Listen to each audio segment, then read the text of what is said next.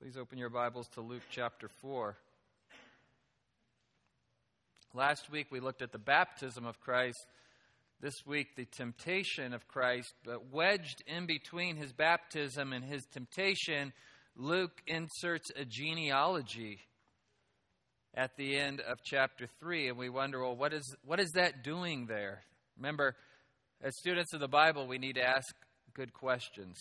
Why wouldn't Luke put the genealogy at the very beginning of his book like Matthew did at the beginning of his gospel? And we've been saying that Luke will arrange his gospel in ways to highlight certain themes.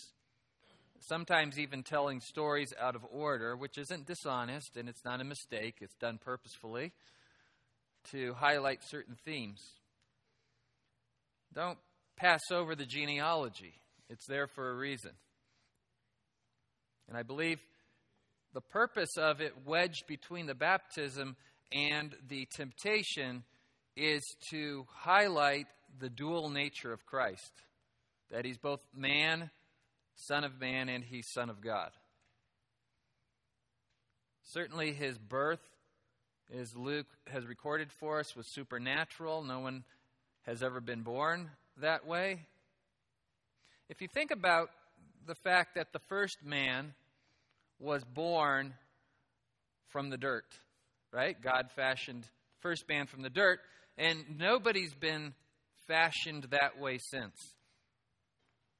We're not going to go into how exactly people are made because there's um, young children here, and you should have that conversation with them yourself. But if Jesus now is the last Adam, as Paul calls him, then we would expect that there would be something unique about his birth as well. And indeed, he is born with his heavenly father being his biological father, so to speak. Uh, no one else has been born of a virgin like he was. So the first man born out of the ground, and the the uh, last Adam born from the Virgin Mary and through the power of the Holy Spirit. Where the first man would fail, though, as our representative, we're going to see today that Christ succeeds. Where the first man fails, Christ succeeds. And in order for him to do this, he must be a man. If he's going to represent us, he must be human. And so we saw at his baptism that he identified with humanity in the waters of baptism. He didn't need to be baptized, he was without sin, but he was baptized to fulfill all righteousness.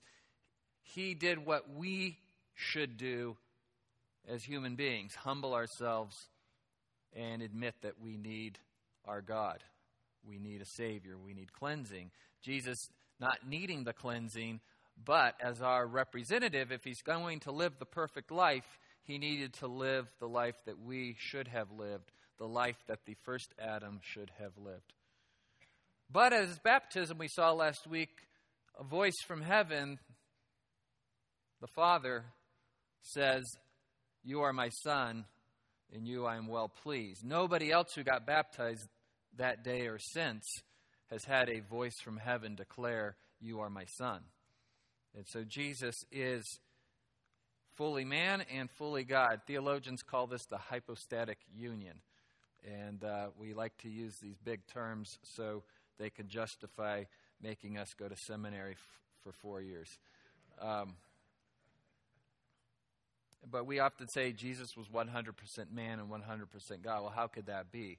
It, it is. We accept it by faith. He's the God man. He's fully God and fully man. And if we look at the genealogy, it starts by saying when he began his ministry, Jesus himself was about 30 years of age, give or take. About 30 years of age, give or take. Being, as was supposed, the son of Joseph. From a human perspective, it seemed that Joseph was his father. Uh, in a sense, it was his adopted father. We know it's not his biological father. But to the world, they didn't understand that um, Mary conceived under the power of the Holy Spirit, In fact, we'll see later in Luke's gospel that many accused Mary of um, conceiving Jesus out of wedlock, and that became a source of insult for Jesus, a source of insult. But it says the son of Joseph, the son of Eli, or, or your Bible might say Heli, uh, same name. What's interesting is that is Mary's mother. Eli, we know historically, didn't have sons of his own. So when Mary was betrothed to Joseph, Joseph became by birth like the son of Eli. So in the genealogy, when it says Joseph, the son of Eli, Eli is actually his father in law. And the entire genealogy, from Luke's perspective, goes through Mary's side of the family, not Joseph's. Matthew's genealogy goes through Joseph's line of the fam- uh, uh, family line in order to um, demonstrate that Jesus is in the kingly line. Is in the kingly line. But on Mary's side of the family, the genealogy goes through David. Mary is a relative of King David. And so we see that Jesus fulfills the prophetic words that there would always be someone sitting on the throne of David for all eternity. Jesus fulfills the Davidic covenant. It's wonderful in God's providence and in His sovereignty that He supplies two genealogies for us, and each genealogy is important because it fulfills um, prophecy. It makes good on God's promises. Only God could arrange such a thing. So Jesus' baptism established his identity and his mission. His genealogy establishes his dual nature.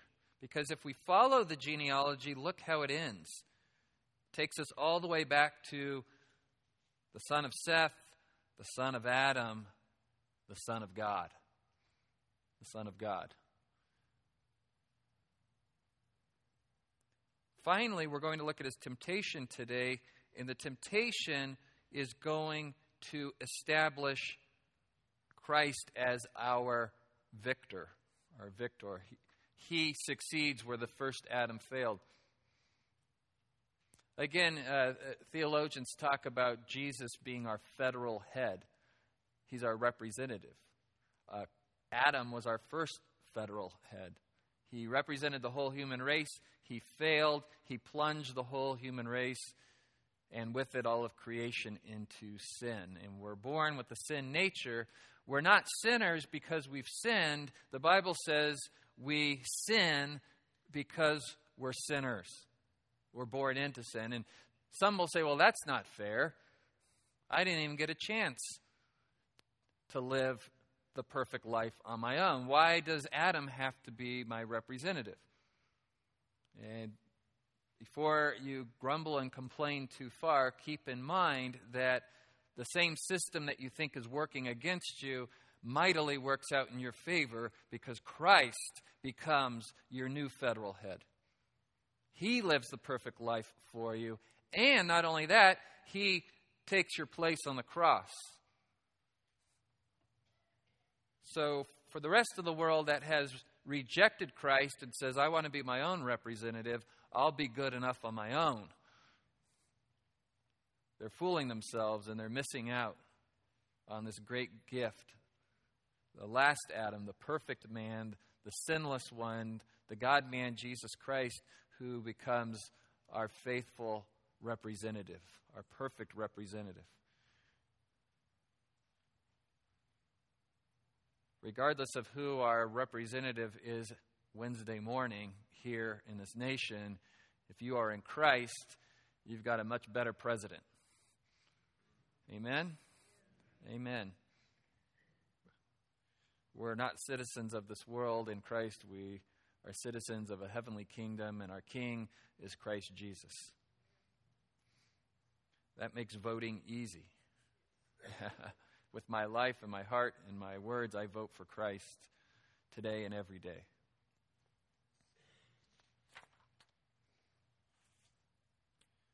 The redemption of humanity includes the God man succeeding where man failed. We're going to see this throughout Luke's gospel, this reversing of the curse, where the first man failed, the last man, Jesus, succeeding in, in all sorts of ways. And as we focus on the life of Jesus, it'll humble us because we'll see our own failings where Adam failed. But it'll also give us hope and encouragement that our Christ, our King, our representative, is successful where we fail so often. And so on that last day when we stand before God, we can be honest about who we are. I'm an utter failure, but in Christ I claim victory. I'm an utter failure, but in Christ I claim victory. So before he goes out to preach, after he's been baptized, there's this period of temptation. And that makes sense because when we look at the full meta narrative of Scripture, the full story, before man goes out into the world, he's tempted and tested in Genesis 3. And he fails. Adam and Eve fail. And so before Jesus is going to launch out into the world in his public ministry, there's going to be a time of tempting. Jesus, full of the Holy Spirit, remember the Holy Spirit descended on him in bodily form at his baptism, descended like a dove, and rested upon him. He is filled with the Holy Spirit. Where others were temporarily filled with the Spirit in order to do some kind of amazing task or give some kind of revelation from God, Jesus is always full of the Holy Spirit. And in Christ, the Holy Spirit comes to dwell in us permanently. He's filled with the Holy Spirit. He returns from the Jordan and was led around by the Spirit in the wilderness for 40 days. This is God the Father working through God the Holy Spirit to bring Jesus into this situation where he would have a confrontation with Satan. He was being tempted by the devil during that 40 days. We see three of the temptations. The text implies that there was ongoing temptation. And he ate nothing during those days, and when they had ended, he became hungry. He is man, he gets hungry. You and I get hungry. I'm hungry now. I don't go very long without food. I burn it off really fast. Don't hate me. It just, it is what it is.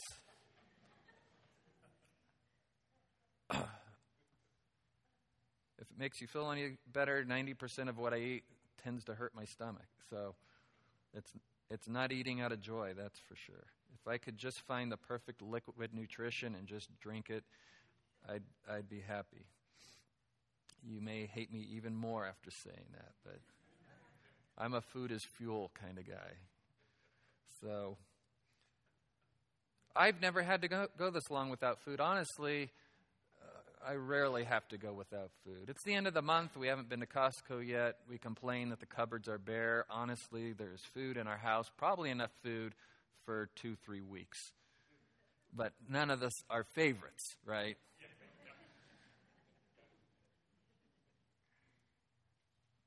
And like the Israelites complaining and grumbling in the wilderness over manna, how could we complain and grumble when so many millions go to bed hungry every night around the world?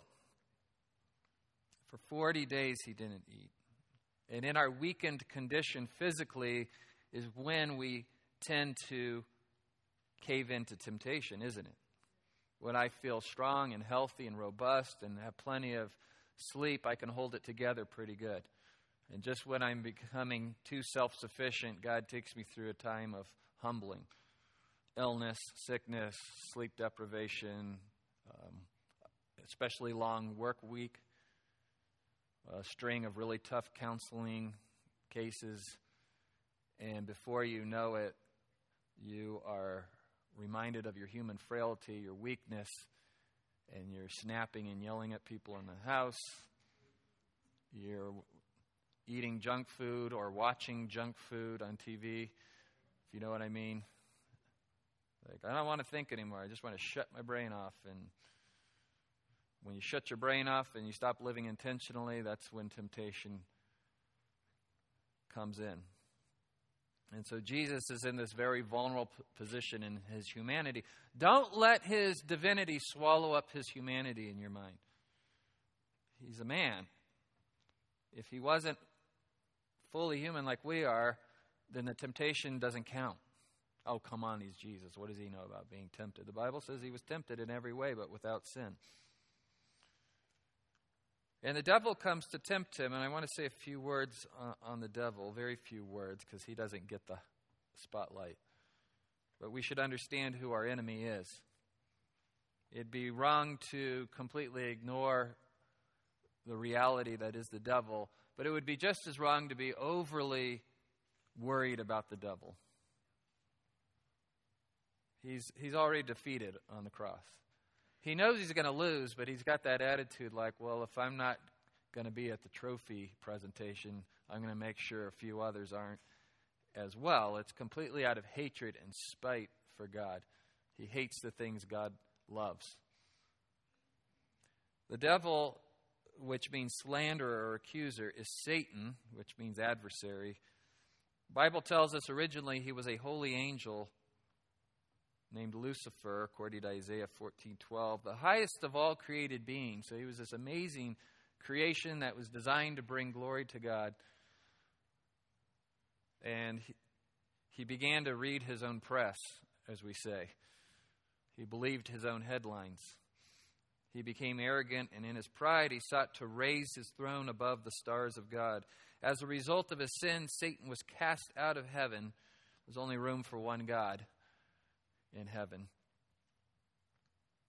Apparently, along with one third of his angels, we say apparently because in Revelation 12:4, there's you know a third of the stars getting swept out of heaven. Uh, we take that to mean other angels. Difficult, as we just covered last week in the discipleship class, to interpret apocalyptic literature, but it, it seems like a fair uh, explanation of that text. The Bible describes the devil as a liar, a murderer, a dragon, a snake, the accuser, the evil one, the God of this world, little g, the prince of the power of the air, a roaring lion seeking to devour someone, and the tempter who succeeded in luring Adam and Eve and through them the entire human race into sin. This synopsis of Satan's life I got straight out of a MacArthur commentary. I thought it was a fair synopsis. That just about hits all the passages on Satan. It's not as much as you would think. Enough to make us aware that he's real, but not so much that we should be, again, overly fascinated with him. He is an individual he is not omnipresent. He can't be everywhere at once. He's not following you around daily, forcing you to sin. He is, though, been given temporary authority by God to be, again, the prince of the power of the air or the ruler of this age. He has set up the world system. the more we read the news, the more we say, yeah, yeah, there's such a naive view of the world when you're little. And as you get older, and now with the internet and WikiLeaks and whatever, we're starting to have the curtain peeled back and we realize it's a mess out there. It is a mess. It's far too complicated for me to sort it all out, though I try, probably to my own demise. read too much politics sometimes. I'm comforted by the scene in the book of Ezekiel where God takes Ezekiel up in the Spirit and takes him behind closed doors, where all the leaders and movers and shakers are doing abominable things in darkness. And God says, Look, they're not getting away with anything. I know what's going on. Gives me great comfort to know God knows exactly what's going on. No one's getting away with anything It's all happening according to His plan and His timing. No need to fret, no need to worry. It is a time to be sober minded, though, and as Matt said this morning, to be in prayer at all times and pray for leaders. So then, how does Satan tempt us if he's not sitting on our shoulder? Because God has allowed Satan to have temporary dominion over the fallen earth, Satan energizes the world system in such a way that entices our fallen flesh. So our enemies are our fallen flesh, our unredeemed flesh, the world system, and Satan. Satan sets up the world system, the world system entices our flesh. But when we fall into sin, nobody should say, the devil made me do it, or that it's God's fault for allowing Satan to have authority. James says, Let no one say when he is tempted, I am being tempted by God. For God cannot be tempted by evil, and he himself does not tempt anyone. He allows us to be placed in situations where there's a trial. And in fact, the word in the Greek for trial and temptation is the same word. God intends it as a trial. When we fail the test, we've turned it into temptation. God has given us everything we need for faith and godliness. He's given us the power of the Holy Spirit to overcome evil. When we fall into temptation, and fail the test, we have no one to blame but ourselves. Even when we're angry. And I say that because often when I meet with people and ask them to confess their sins, and in pride they don't want to confess any sin, the one sin they'll confess is I was angry, but it was because they made me angry. There is a, such a thing as righteous anger, and Jesus exhibited righteous anger when he cleansed the temple twice. But I would have to say that 99.9% of the time our anger is not righteous. Yeah, but he left room. Pastor left room. 0.1%. I'm saying best to stay away from anger lest you deceive yourself into thinking your anger is righteous anger. James says the uh, anger of man does not produce the righteousness of God. You can yell at people to get them to change their behavior, but if their heart doesn't change, you haven't produced any righteousness. Each one of us is tempted when he is carried away and enticed by his own lust or desire. The word lust is desire, it's not sexual lust, it's desire. Then, when lust has conceived, it gives birth to sin, and when sin is accomplished, it brings forth death. Therein lies the rub, and that's the focus of the sermon today. How are we tempted? We're tempted when the very thing that God said would bring death we convince ourselves would bring life, happiness, satisfaction, joy. And God says, no, it will not only not bring any of these things, it brings death, destruction, depression, separation.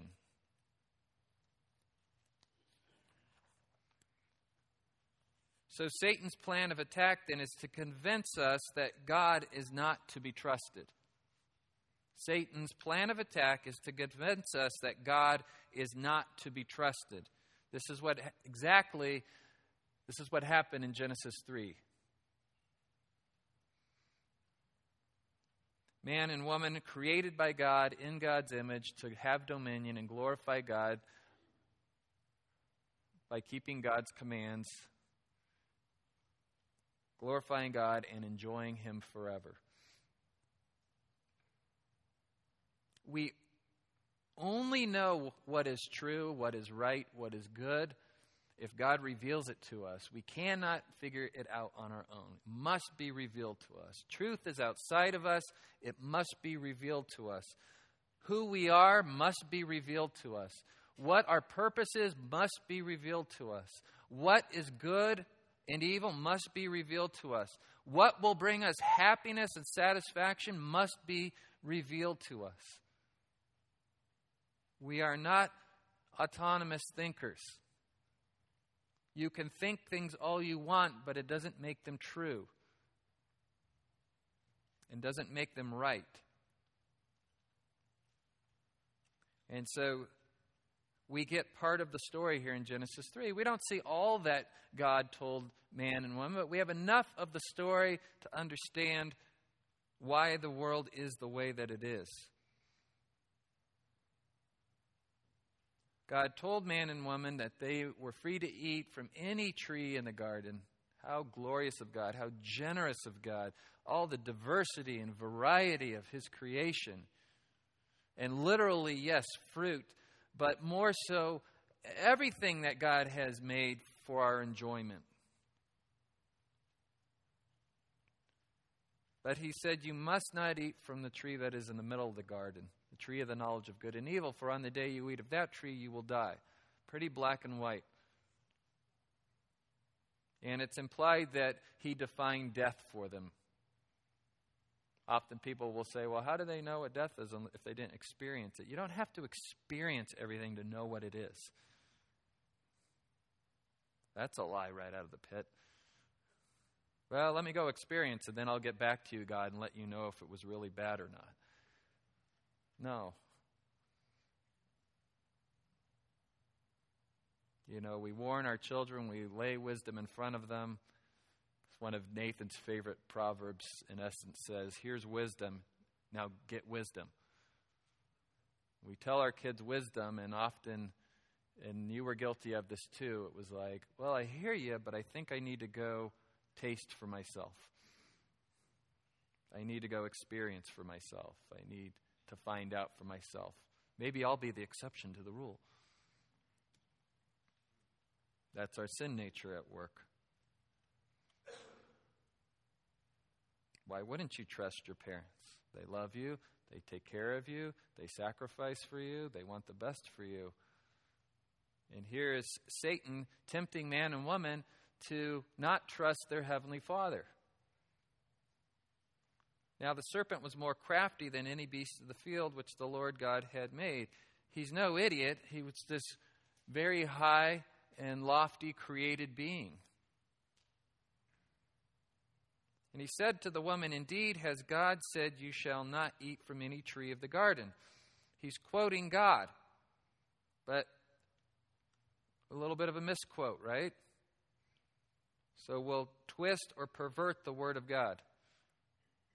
That's Satan's first line of attack twist or pervert the word of God. Did God really say you shouldn't eat from any tree of the garden? Wow, that sounds pretty stingy. He's holding back. And she wisely responds From the fruit of the trees of the garden we may eat. But from the fruit of the tree which is in the middle of the garden, God has said, You shall not eat from it or touch it, or you will die. Now, some commentators point out that she added to God's word. God didn't say you couldn't touch it. I don't know that we need to put too much emphasis on that, though the Bible warns us at the end of the Bible in the book of Revelation not to add or subtract from this word. But perhaps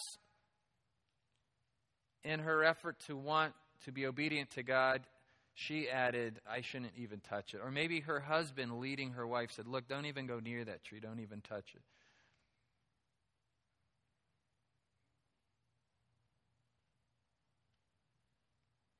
The serpent said to the woman, You surely will not die. This is tantamount to calling God a liar. I know God said you would die. I'm saying you will not die. Surely you will not die.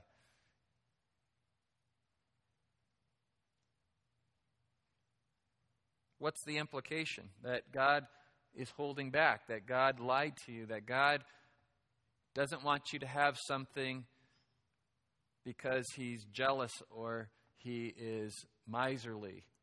He doesn't want to share something with you. Well, what could God possibly not want to share with us?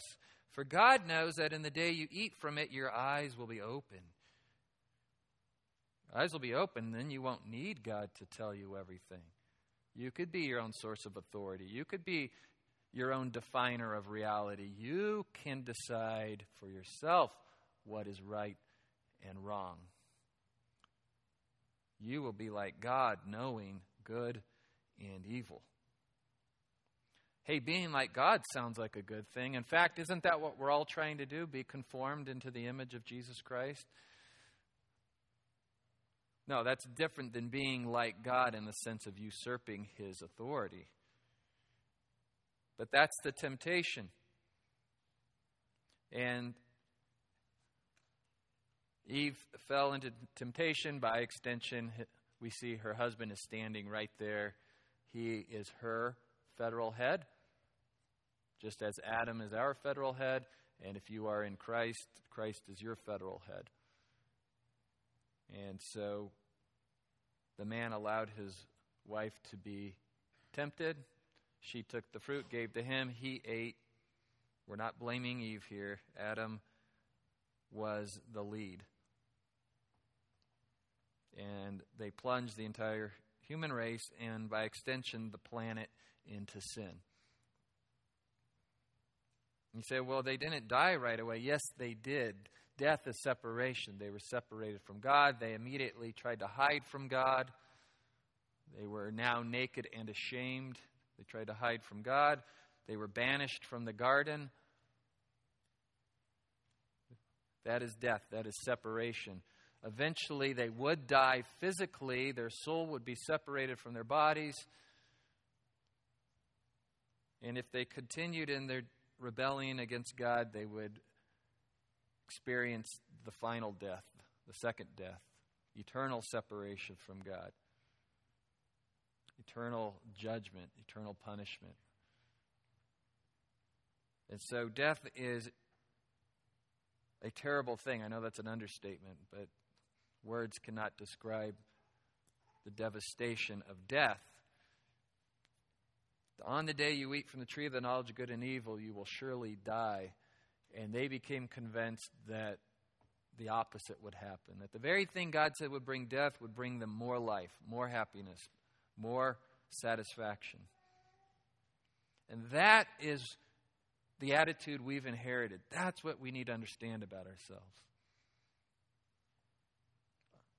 Our sinful, weak, fallen flesh will be tempted by things that appear good. Right? It says she saw that the fruit was pleasing to the eye, good for eating, yummy, and able to make one wise. Those sound like good things. And God has given us plenty of good things, and in their proper boundaries, we can enjoy those good things. But outside those boundaries, those very things that look like they're pleasing to the eye, yummy, and able to make you wise, will ultimately lead to separation and death. So the devil's going to try the same tactics against Jesus. And so Jesus, in his weakened condition, note here uh, something very interesting. Adam and Eve were tempted in paradise. Jesus was tempted in the wilderness. They had everything they could possibly want and full bellies and perfect companionship. Jesus was all alone with an empty belly out in this desolate wilderness. Our first the first man, our first representative, had every reason, every advantage to overcome temptation and failed. The last Adam had every reason to fail, and he succeeds. How does he succeed? Because that's going to be our example. How does he succeed? And the devil said to him, If you are the Son of God, tell this stone to become bread. And Jesus answered him, It is written, man shall not live on bread alone. He quotes Scripture. And he quotes it correctly, and he interprets it correctly, and he applies it correctly. It's not enough to just carry around your Bible. You need to read it, know what it means, and apply it correctly. Man shall not live on bread alone, but from every word that proceeds from the mouth of God. A loaf of bread will feed him for a day. The Word of God will feed him for all eternity. Bread feeds the body, which is important, but the bread of life feeds the soul for all eternity. I know that may sound trite when somebody's starving, but it is truth. And so we meet people's physical needs, but we ought to tell them what kind of bread and what kind of living water will satisfy their eternal needs. Notice in parentheses, I have the word since. Satan is not tempting Jesus by saying, I don't think you're really the Son of God. Hey, if you're the Son of God, prove it, do a miracle. That's not what he's saying. If you understood Greek grammar, and I guess that's why you send your pastor off to seminary to study Greek. What this is saying is it assumes that the if part of the if then statement is true. So let me phrase it this way. Let me give you an example. If you really are the husband and you wear the pants, then command your wife to do X, Y, and Z. If you really are the senior pastor, then tell the elders you want to do this. If you if you really are. It assumes that you are. That is my title. If you are the husband, you are the head of the home, that is your prerogative scripturally, then prove it. Go take what's yours. Oh, don't bother asking God his will. Just that's that's the point. If you're the son of God, you have the right and the power and authority to turn this bread and stone into bread. But that wasn't God's plan for Jesus. He knew in due time God would feed his body in due time. So the temptation is to doubt God's love. Why would God withhold bread from you? You can see the implication here. Let's use our sanctified imagination here. Satan saying, How about those Israelites? They were in the wilderness for 40 years and they got bread every morning. And they were a bunch of complainers and grumblers. They're not the Son of God like you. Why should you have to wait 40 days without bread? And you understand this is how Satan tempts us. Oh, God loves you. You're a son or daughter of God. Then why can't you have this thing? Why do you have to go through this suffering and pain? I mean, if God loved you, He'd let you have this thing that would make you happy and satisfied. And not only it'd make you happy, it would give you cause to praise Him and worship Him. You see how Satan works. The devil's not questioning whether or not Jesus is the Son of God. The devil knows Jesus is the Son of God. He's got the right theology. James said even the demons know God is God, but at least they tremble. He's, he was there. He knows who created him. Satan knows who his creator is. He's getting the Son to doubt the love of the Father.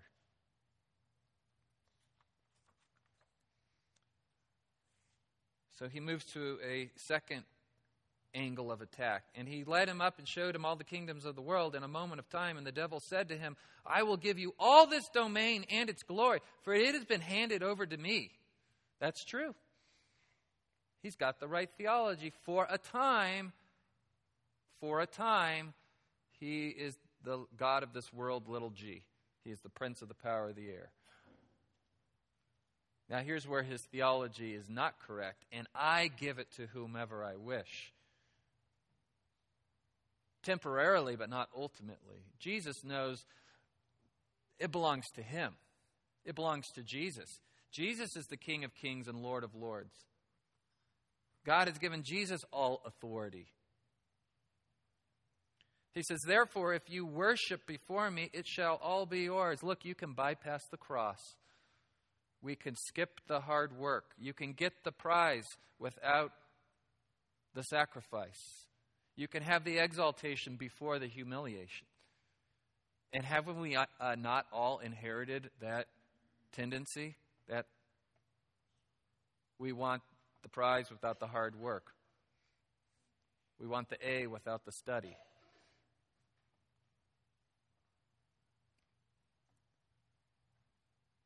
But exaltation always starts with humiliation. God exalts the proud.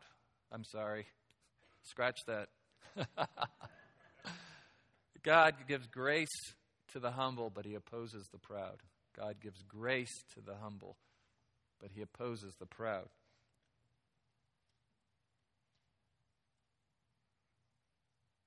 Praise the Lord for context. I hope nobody takes that five seconds out of the sermon. Guess what Pastor said today? God exalts the proud.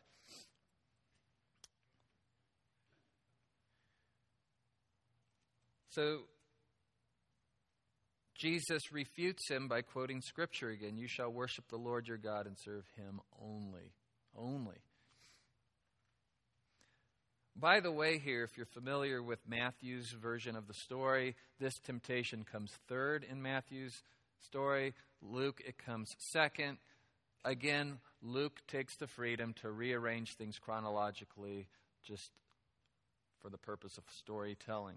It is, it is not dishonest. It's not an error in your Bible. It's not a contradiction. It, it's purposeful. It was common in his day to write in that fashion.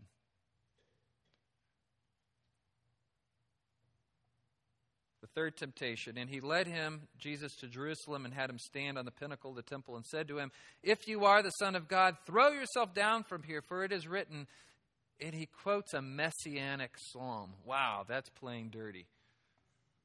You know, and I know this, this psalm is written about you, the Son of God.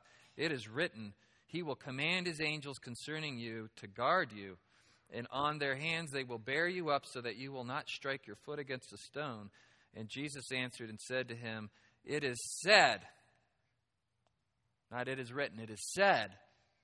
God spoke these words into existence.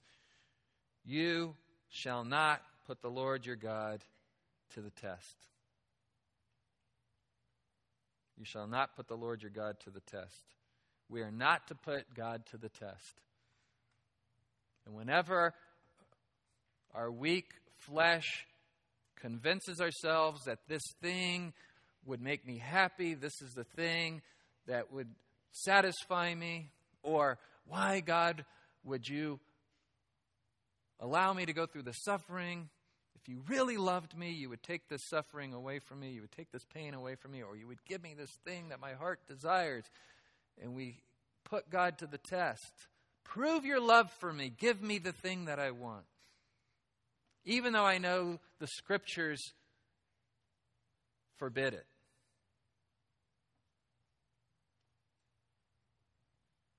Most of the time when we fall into sin, it's a momentary lapse of, of good judgment. You know, those oops sins. But there will be times when you struggle with something that goes down to the depths of your being, to the, the core of who you are. And you got to peel back the surface layers and see what is the real idolatry. What is really going on there? Why am I so fixated on this thing? Why can't I let go of this thing? And it's in those areas of our life where we will be tempted to question God's love for us, His sovereignty over our, our lives, and we'll put Him to the test.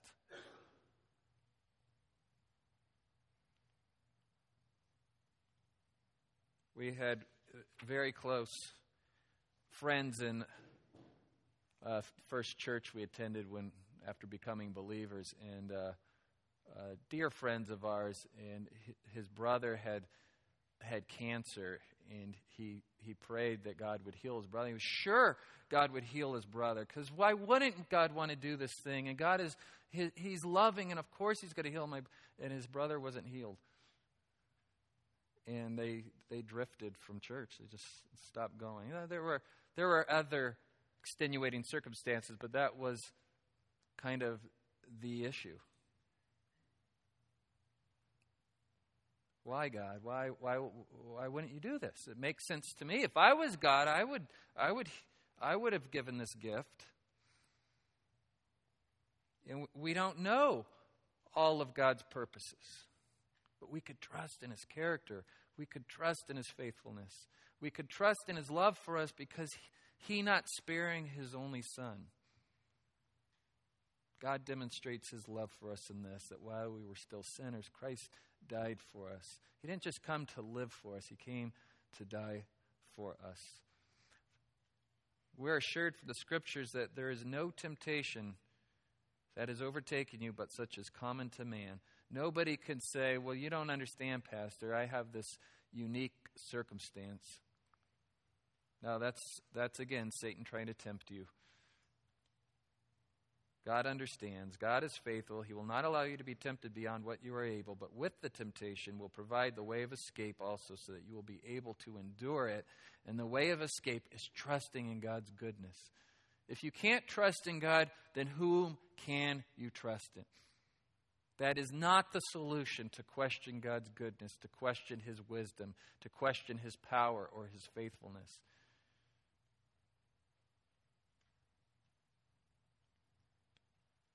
Well, God doesn't understand. He doesn't have to go through the pain that I am going through, or that is not true. Jesus, the God man, is not a high priest who cannot sympathize with our weakness, but one who has been tempted in all things as we are, yet without sin. Therefore, let us draw near with confidence to the throne of grace, so that we may receive mercy and find grace to help and help in time of need we might find mercy and grace to help us in the time of need if we go to Christ.